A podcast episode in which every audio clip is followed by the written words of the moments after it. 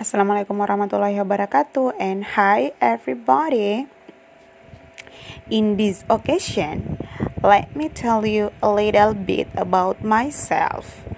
I am Aisil. I am from Singapore. I am a student of Oxford University London.